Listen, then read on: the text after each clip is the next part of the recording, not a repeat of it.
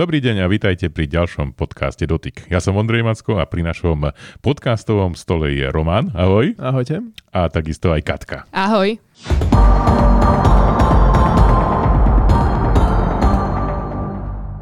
Na téma nášho rozhovoru, prvá téma, je DMA a Katka je v tejto oblasti preborníčka. Vie všetko o tom, čo nás bude čakať hlavne na platforme Apple, ak som to dobre pochopil. Tak ideme na to. Čo to je DMA, koho sa to bude týkať, kedy? Tak nenazvala by som sa úplne odborníčkou v tejto oblasti, na to máme iných odborníkov, ale povedala by som, že túto tému sledujem už dlhšie a e, DMA, alebo teda zákon o digitálnych trhoch, sa bude týkať platformiem, veľkých platformiem, ktoré figurujú na trhu s elektronikou, dá sa povedať. Momentálne nás čaká veľký dátum, je to 6. marec, kedy bude tento zákon prakticky ovplyvňovať aj veľké platformy, ako je Apple, ako sme už povedali, že teda Apple bude prinášať viaceré zmeny, čo sa týka aj svojho obchodu s aplikáciami, čo sa bude týkať systému, prakticky pretože iOS je známy tým, že je uzatvorený systém, ktorý neponúka používateľom také možnosti, ako je Android. Roman, tvoj pohľad na DMA? Naozaj Apple sa dostane do pozície, že bude musieť e, niečo v Európe minimálne akceptovať? Tak on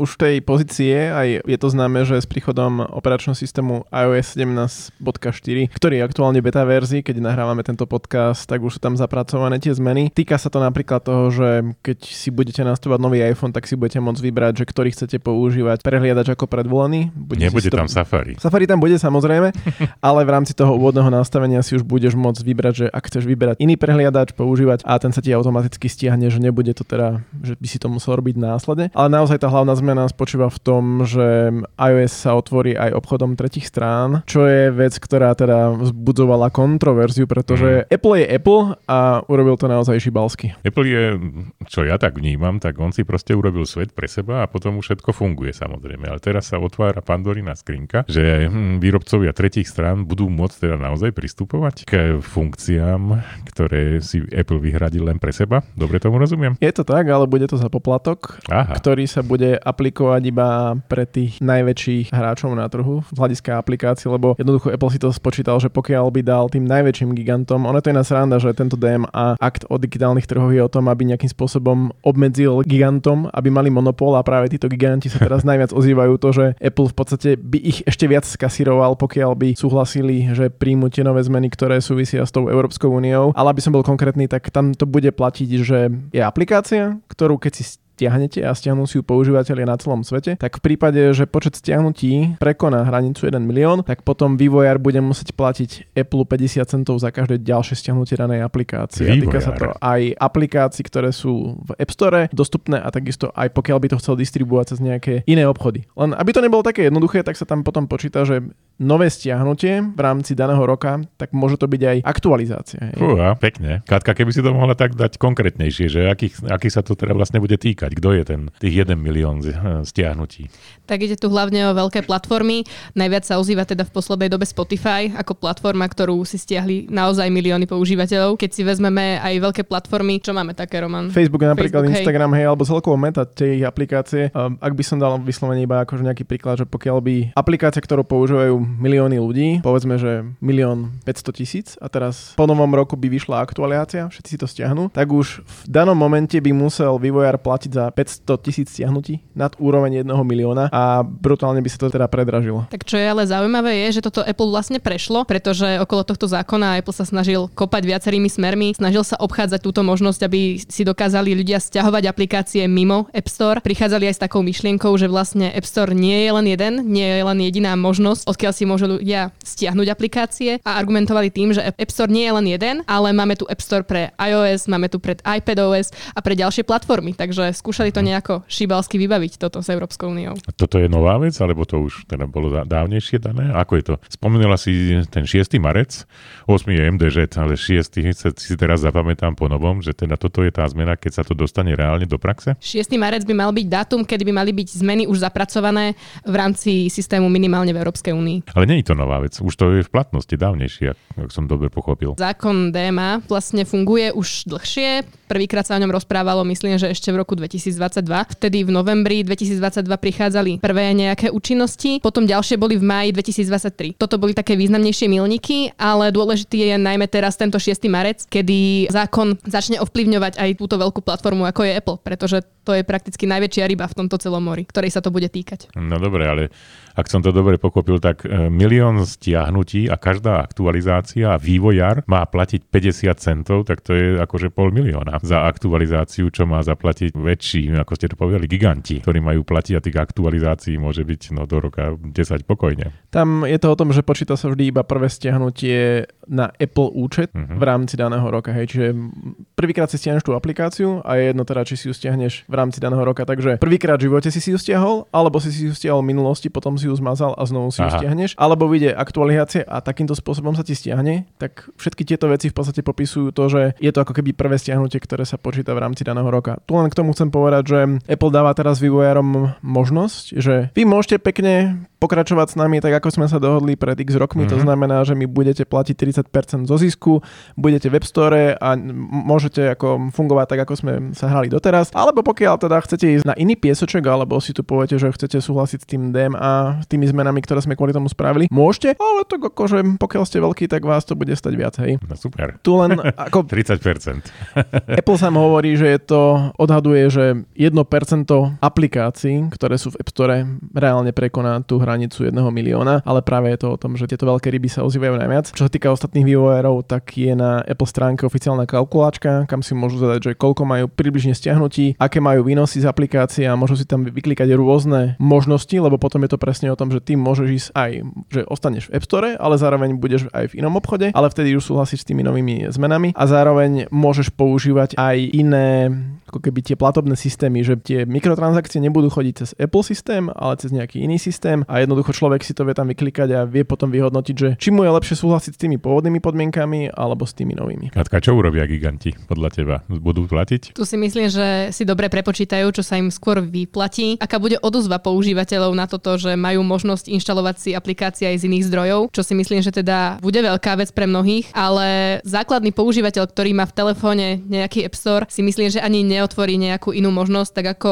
používateľia Androidov častokrát používajú ten Google Play, ktorý tam majú k dispozícii. Hm. Takže tu si myslím, že si tí giganti dobre prepočítajú, čo sa im skôr vyplatí a Apple toto dobre vidí. Ako ja som iPhoneista, nevidím dôvod, že prečo by som mal inštalovať nejaký iný obchod. Samozrejme, môžeme sa tu rozprávať o tom, že náhodou vznikne nejaká, teoreticky vznikne vec, ktorá v skutočnosti nevznikne, že by viaceré aplikácie, ktoré používam, úplne zmizli z App Store a prešli do mm-hmm. iných obchodov, ale to, ako, to je malá šanca. To je nulová šanca, že to stane. Počeračka, máš nový iPhone 15 Pro Max.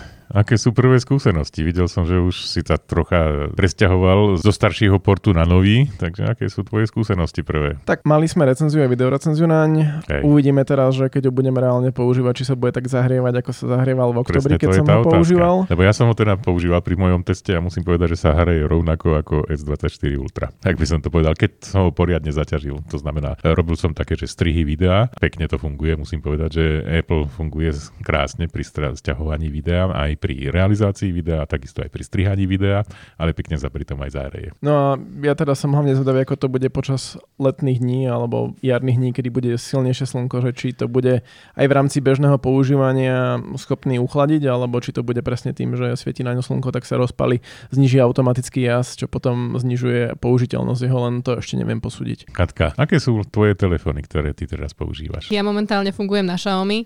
Nie je to nejaké veľké prekvapenie, keďže v tomto svete figurujem už niekoľko Hej. rokov. Prakticky od roku 2015, keď som si kupovala svoj prvý Xiaomi. Medzi tým som skúšala nejaké iné značky, skúšala som aj Apple. Úplne mi to nesedelo a inak to bolo práve tou uzatvorenosťou tak, toho tak. systému. Z takže... môjho pohľadu je to tak, že po svete Apple existuje, tak povedať, skorej len jedna cesta a treba ju akceptovať. Človek na to potom neskôr príde, že je to tá správna cesta, ale vo svete Android, aspoň z môjho pohľadu, má človek viacero ciest a môže si skúšať a príde na to, že niektoré sú nesprávne a niektoré sú správne. U mňa je to o tom, že pokiaľ aj chodíme na služobky a náhodou je potrebné spraviť video, tak ten zážitok, tú kvalitu, ktorú mi dá iPhone v kombinácii s tým, že natočím video, ktoré má spolahlivú kvalitu, rovno ho tam zostriham a spracujem všetko na telefóne, tak to mi zatiaľ žiaden Android ešte nedal. Ale ak by som robil nejaké iné veci, tak akože viem si predstaviť, že aj Android by som používal. Ja používam teda momentálne ako na spracovanie videa takú kameru, ktorá sa volá, že DJI Osmo Pocket 3 a tam je veľmi zaujímavý problém. No, taká verzia, ktorá je určená pre Európu, je taká, že tá kamera, keď sa zahreje, prestane nahrávať. A Zase sme pri tom zahrievaní. No. Áno, a v Amerike to nie je. Takže samozrejme, že existuje na to liek, ako to, ako to odstrániť túto, túto funkciu. Ale musím povedať, že ono sa totiž to zohreje na takú teplotu, že no, ja som to meral a malo to, že 56 stupňov to malo v tom najhorúcejšom mieste, v takom krku tohto zariadenia, čo nie je tak veľa, že by to spôsobilo nejaký požiar alebo niečo. No, nehovorím, že je to veľmi príjemné, keď si to dáš na nejaké citlivé časti tela. Ale je to jednoducho nie, nie celkom dobré pre používateľa, lebo on ten, ten, tá kamera napíše, tých 20 stupňov je izbová teplota, ne? že čo bude v lete, ako si správne povedal, to neuvidíme. Že to ona vypíše, že teraz je, som sa prehriala a končím nahrávanie, hotovo. Žiadna nejaká možnosť, že idem ďalej alebo niečo. No.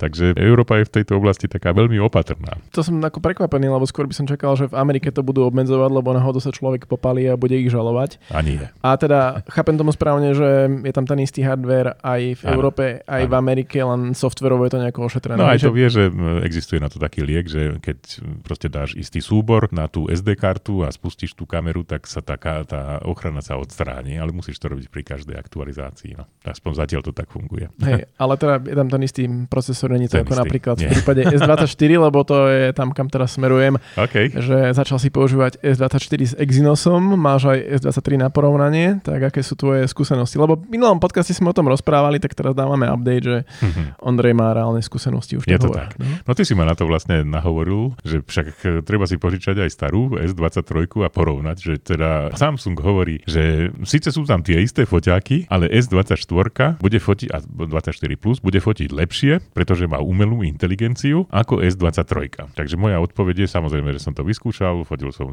počas dňa v noci, tak výsledok je taký, že fotia rovnako, ale máš možnosť neskoršieho vylepšenia. Ale to nie je tak, že odfotíš a už to máš hotové. Odfotíš a potom pustíš umelú inteligenciu a tá urobí, že viem zosvetliť tiene, viem skrášliť obrázok, viem, ja neviem čo všetko urobiť a trvá to jen minútu a budeš mať lepší výsledok. Takže ono aj fotí lepšie, keď sa to takto zobere, keď vo výsledku, keď máš čas a poupravuješ, ale okamžite po odfotení sú tie fotky rovnaké, lebo tie foto, fotoaparáty sú rovnaké. No to som ja práve čakal, že to bude po odfotení lepšie, lebo teda je tam možno procesor má inak nastavený, inak nastavené spracovanie obrazu a to je to, čo aj Samsung nejakým spôsobom komunikoval, že bude tam vernejšie podanie farieb, bude tam menej šumu. To som, e, je tam menej šumu po tom spracovaní, tak to by som to povedal, je tam menej šumu, to áno, ale našiel som fotky, ktoré S23 odfotila lepšie. To nedá sa povedať, že v každom prípade tá 24 urobí lepšiu fotku aj po tom vylepšení. Sú aj také, som mal, ale v menšom, oveľa menšom počte, kde S23 fotila lepšie,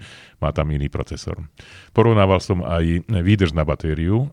Ono je to tak, že S24 má o 100 mAh väčšiu batériu a S24 Plus o 200 mAh batériu. Tam iný procesor a Samsung hovorí, že je to vylepšené, takže naozaj vydržia dlhšie. Asi o 10% dlhšie mi vydržal v porovnaní s S, S23 Plus versus S24 Plus. Takže to je, to je minimálne pekné zlepšenie. Dobre, tak to bola rodina S24 a tento rok nás čaká ešte zo pár vlajkových lodí, pričom tá najbližšia by mala byť Xiaomi 14, ktorú by sme mali vidieť v Barcelone koncom februára, konkrétne 25.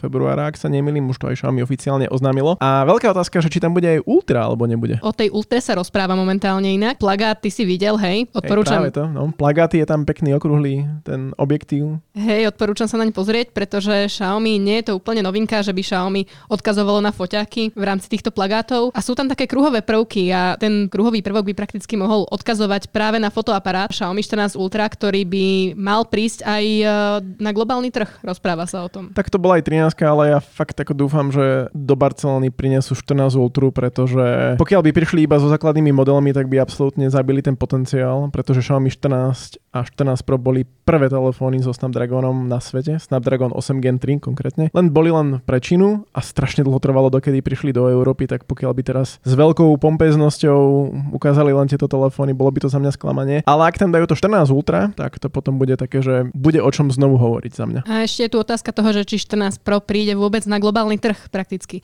Pretože ak by prišli len so s tou základnou 14 a potvrdili by sa dohady o tom, že 14 Pro nepríde na globálny trh, tak tá 14 Ultra dáva tam zmysel, že by nahrádzal ten Pro model. Určite, lebo aj minulý rok to bolo, že Xiaomi 13 Pro síce bolo v predaji na Slovensku, ale bolo dosť málo kusov, takže no necháme sa prekvapiť a spomína sa aj nejaký skladateľný telefón štýle zo Z Flip, len teda pokiaľ aj to prinesú do Barcelony, tak čo potom budú robiť po zvyšok roka? Očakáva sa určite aj 14. séria, to bude také obnovenie série v rámci druhého pol roka a uvidíme teda. Určite sa budú zameriavať aj na tie lacnejšie telefóny a hlavným lákadlom teraz budú tie 14, 14 Ultra a respektíve ten skladateľný rozpráva sa o tom, že by bol teda prvý globálny model Xiaomi. Ja ešte sa vrátim, keď ste počúvali minulý podcast, tak sme rozprávali o tých funkciách umelej inteligencie a jedna z tých funkcií bola práve Circle to Search, tak už Google oznámil teda, že ostatné telefóny to budú mať až niekedy v septembri, v oktobri, takže Xiaomi nebude mať Circle to Search, ale teda v dobe uvedenia na trh, ale očakávam, že tam budú aj iné funkcie umelej inteligencie. A keď už sme začali túto tému, že Xiaomi 14 a MVC, tak na MVC sa očakáva ďalšie veľké predstavenie a to je Honor vlajková loď. Mm, je to tak? A ja som sa pýtal aj európskeho riaditeľa eh, Honoru, že prečo je to tak, ako ste tu spomínali, globálny a čínsky trh, že s veľkou pompou oni predstavia, je na Magic 6 Pro, ako vlajkovú loď dávno oznámenú v Číne, že prečo je to tak, že v Číne to oznámia a potom trvá pol roka a s veľkou slávou prídu, že do Európy, že teda toto je naša vlajková loď.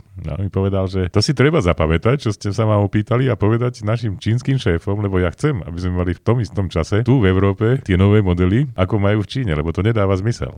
Že nám to predstavia, veď to není nejaký uzavretý trh, nehovorím, že teda do Číny sa dá len tak skočiť ako do Maďarska alebo do Polska, ale technicky to je možné. Takže keď chceš, tak sadneš vo Viedni na, na lietadlo a si tam. A kúpiš si a prinesieš. No, otázka, či legálne alebo nelegálne. Tu si myslím, že výrobcovia sa snažia predísť tomu, že nebude dostatok kusov pri predstavení. Môže byť. A samozrejme predstavia si teda len pre Čínu, majú nejakú obmedzenú zásobu a kým to dovezú do Európy, tak stihnú vyrobiť viacej kusov. Myslím si, že ešte minimálne Slováci to považujú tak, že Čína to sú tí ľudkovia, čo tam pestujú rýžu a hrst ryže im postačí na jeden deň, ale na toto treba dávno zabudnúť, pretože bol som tam a videl som, že tí ľudia sú, no, sú ďaleko pred nami, tak by som to povedal a oni si naozaj dokážu vykúpiť to v priebehu hodiny dokážu vykúpiť tú celú produkciu, takže možno, že to bude v tom.